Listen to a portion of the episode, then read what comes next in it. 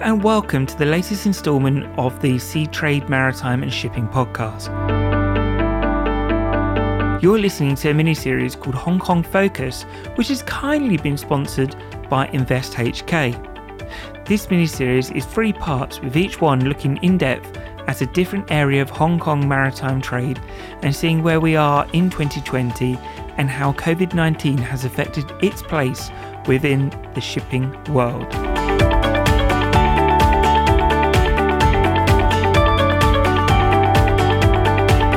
Editor, Marcus Hand, who I'm sure is a familiar voice to you by now, is the moderator for this mini series. And in this episode today, he is joined by Benjamin Wong, who is the head of Maritime Cluster at Invest Hong Kong. So let's now dive into the chat. And at this point, Marcus has just asked Benjamin to list his top three reasons for companies to consider Hong Kong as a maritime centre. Here's Benjamin. First of all, location, location, location. The gravity of the shipping world has a very substantial presence in the Northern Asia. Now, 90% of shipbuilding is done in China, in Japan, in Korea. And then for ship owning economies, we have the second, third, and fifth economies in Northern Asia that include China, Japan, and also Hong Kong. So Hong Kong actually we have the best location for Asia. Besides taking care of the Northern Asia, because we're, we're right in the middle of uh, North and South Asia. Now uh, Hong Kong is also one of the top five owning economies. And then we have Singapore Tan South being the fourth largest ship owning economy. So actually being based in Hong Kong, we have the best location. You can move the company, you can move the people, but you cannot move a city. Now, also we have the best connectivity in Asia. For China, again, you know, such a big and important market and also a supplier in the shipping world, we have high-speed rail access to mainland. And then with the rest of the world, we have the best and also very high frequency connection by the airport. The Hong Kong airport connects to 220 destinations. And then in terms of the workforce, also we have the best mobility. Now, again, going into mainland China, we have the home return permit for Hong Kong citizens. And then Hong Kong passports, actually, we have 170 countries with visa-free arrangements. So very important connectivity and also a location. Second reason is because uh, we have a very good simple and low tax regime. Now, this year, we just passed the zero tax regime for ship leasing. Also, we have zero tax on charter hire income for ocean going vessel income. And then also uh, zero sales tax, zero dividend tax, zero withholding tax. So when you talk about tax with so many zeros, you know that you are at the right place. And then the third reason is because of the very sound legal system. Now we have inherited the common law system from UK. And needless to say, the oldest traditional maritime law actually is from UK. And then BIMCO this year also named Hong Kong as the fourth arbitration venue. So this is very important. And then also this year we have started this interim measure with mainland China, making arbitration much easier. These three reasons, again, is only from many, many different reasons. But I think uh, probably these three are the most important ones. Thank you, Benjamin. I think they're quite compelling, really, the sort of three that you chose there. Yeah, I understand obviously there are a lot of reasons that Hong Kong makes for being a great maritime centre and place to invest in as a shipping company. Obviously, this year has been a, a little bit different. We've had the impact of the COVID 19 pandemic. How has this impacted the ability of Hong Kong and yourselves to promote Hong Kong as a maritime centre? This year is very different from the time before. Uh, with COVID 19, Hong Kong being an open economy, we are not immune from the negative impact of this. So we all have to brace ourselves for the eventuality of a uh, overall negative growth brought by this uh, pandemic.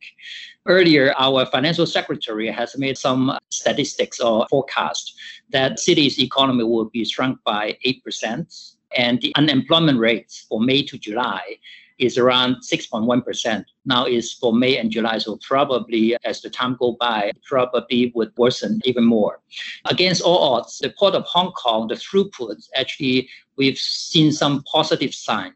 For the um, June and July, these two months, actually, we've seen a positive growth comparing to the same period last year. So for July, actually, we had 3.3% higher throughput comparing to July 2019. So actually is a bit of a positive aspect of that. Now, pandemic actually, in a way, it actually has reinforced Hong Kong's role as an international maritime center. Of course, business side is very um, difficult, but then I think with this pandemic, there are a lot of uh, disputes arising from, for example, delayed cargo, a port closure, and then a lot of discussions on force majeure, rebus sic stantibus.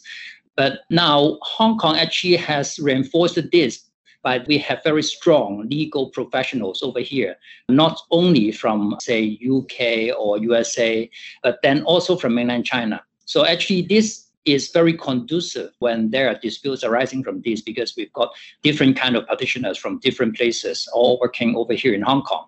And then I think it also reinforced the belief that the Hong Kong workforce work ethics is very high. I think Hong Kong workforce is famous for working long hours, even after office hours. Even now, when we are working from home, actually a lot of people are still working long hours and just different places still sticking to the computer at home and doing all the work. And this is the time that we have a lot more urgent responses needed and a lot more ad hoc cases. So dedicated staff is what you need this time. And then technology backbone is also very important because now without physical traveling, then actually the uh, communication is very important. So the 5G readiness and all the backbone technology actually is very important.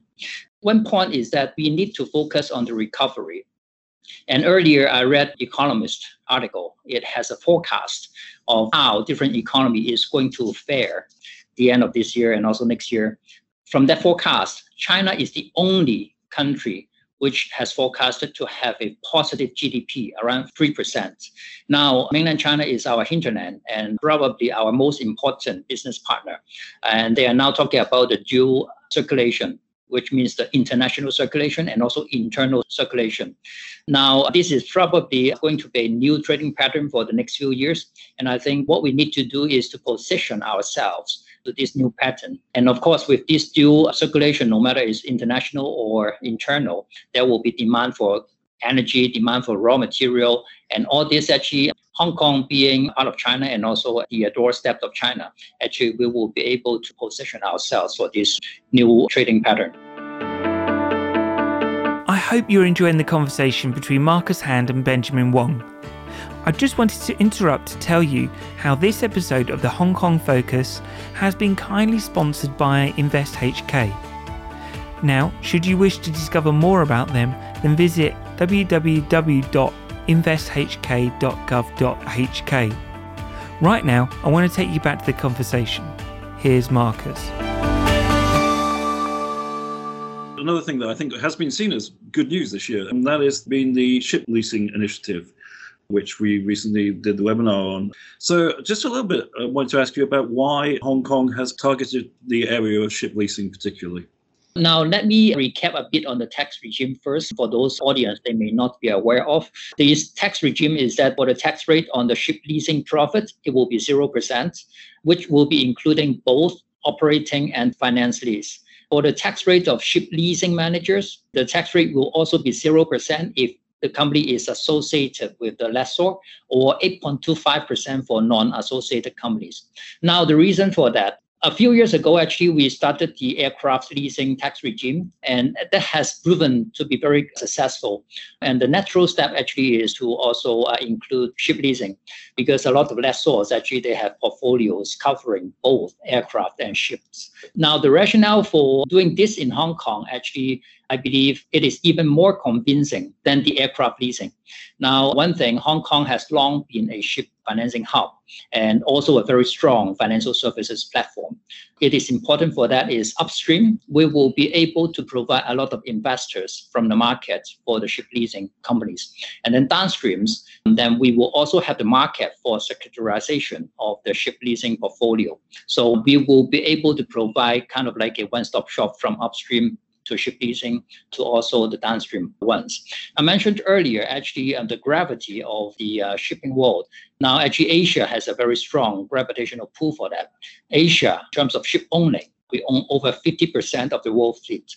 Now, from the second to the fifth biggest ship owning nations or economies actually is all in Asia. Japan, China, mainland China, Singapore, and Hong Kong. And by China itself, actually ship owning is over uh, 15%. Also for shipbuilding, over 90% of the world fleet is built by China, Korea, and also Japan. So the uh, gravity is here and why leasing? Because actually, for the European bank financing, actually, it's been dropping for the past 15 years. If you look at, say, 2008, actually, the European bank financing portfolio was about 80% of the world. But by now, it's dropped to less than 60%. Whereas the Chinese leasing banks actually has been increasing its market share to 20%. So the potential for the Hong Kong as Asia and China's ship leasing hub actually is very strong. We hoping that in 10 years' time, we will be able to capture 12% of the global ship financing market. So that's our goal. 12%, that's quite an ambitious goal. It seems like a really positive initiative, though. So, going sort of beyond the ship leasing business, kind of looking ahead here, are there any other specific areas of maritime that the Hong Kong government or invest on? Hong Kong is sort of looking at for opportunities in terms of inward investment into the Hong Kong maritime? I think technology is one very important area for the shipping industry and also actually overall for all industries. Now, specifically for the shipping industry, COVID 19, the pandemic actually is becoming like a catalyst for shipping technology requirement, especially for communication and also crew management. Now, I think for the crew management, we see the issue of crews being stuck on board and a lot of discussions on the mental health of the crew. Now, I think there are two sides to it. One side is that when the crew they are on board, no matter for how long, if they are able to be connected with the families and friends on shore, that for sure it will be very positive for their mental health. Now, this actually presents an uh, opportunity with the technology in terms of communication because we all know although the, there are wi-fi connections on board but actually is quite restrictive and if we are able with technology to develop into something much more uh, versatile, then actually it would be very good and useful. And also the communication can also be uh, used for um, the crew management, no matter it is within on board on the ship or in terms of the management of the ship from onshore to onboard. So um, this is something that the technology can do. And then at the same time, our government actually has very strong uh, financial schemes to support technology, no matter it is startups or uh, proven technology. And now with the shipping economy, we have the IMO 2020, which is already uh, started. So we've got ship owners and operators that have decided whether they will go for dual fuel or a scrubber. But then we also have the IMO 2050 coming up it sounds like a long time, but actually, uh, I think for those uh, in the industry would all agree that actually it's not as long as it seems. Uh, because actually, if you're looking at the life cycle of a ship, actually, probably you need to uh, build some new ships which will be meeting the requirement of uh, 2050 actually in 10 years' time. With 90% of the ships being built here in Asia, then actually it's quite normal for us to uh, look at the possibility of this kind of ship tax and also new fuels, no matter it's ammonia or hydrogen or dual fuel. So actually to have developed this kind of technology over here. So of course, I think for Hong Kong, we're very dedicated to technology. And next door, we have the tech giants, for example, Huawei, Tencent, and also mainland China, we have very comprehensive universities. So actually, I think um, this technology is one thing that we should focus on. And the other element which we are looking at is also the Greater Bay Area.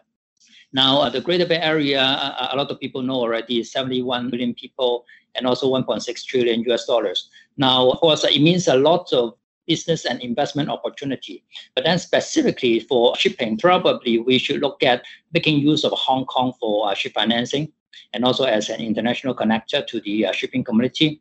But then with GBA, the Greater Bay Area, I think we can take an even broader scope looking at the ocean economy. Now, Hong Kong is a very small place, so if you're looking at the big data it generates, actually is quite limited. But then if you look at the big data generated by the Greater Bay Area, then actually we will be able to make use of that actually for, for example, weather forecast, which is very important for the shipping world, or for example, predictive ship repair. This actually is important also because actually helps to maintain the ships. And also, I think in some areas, actually, some people, whenever they talk about ships, they would think of a rusty bucket with a lot of black smoke. I think um, ship repair, it is being done with a predictive pattern then actually uh, the image of the shipping world can also be improved. And then we, it can also be carbon trading. Now, that could be done leveraging on Hong Kong's financial platform also. So actually, um, I think the Greater Bay Area presents a lot of opportunities, which could also be linked to technology. So uh, I think for the uh, future, actually, I think technology and GBA will be some areas that we are looking at. Just on the Greater Bay Area, how much progress has been made on that so far in terms of maritime? From this uh, Greater Bay Area office set up by the Hong Kong government, and we also have a study done by uh, one of the advisor hired by one of our unit called PICO, Policy Innovation and Coordination Unit. This was done earlier this year, but then of course with COVID-19, all this have been stopped. But actually, we are still working with the other 10 cities because of Greater Bay Area, we have 11 cities. So actually, we are talking with them and see how we can bring this forward.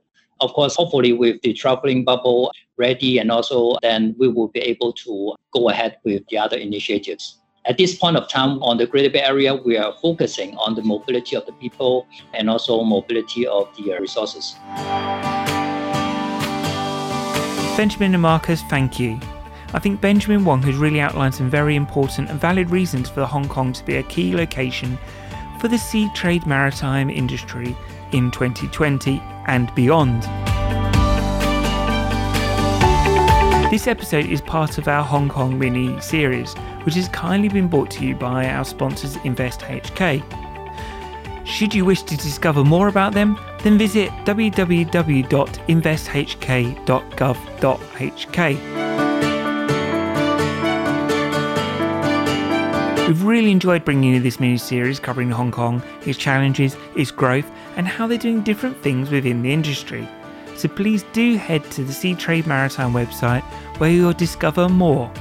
And while you're on our website, I'd like to point out to you that over the coming weeks we'll have a series of webinars where, amongst a whole host of topics, we'll be looking at logistics and infrastructure, sustainability, and future fuels. If you're looking for something more immediate, though, I'd really like to point you in the direction of our special reports.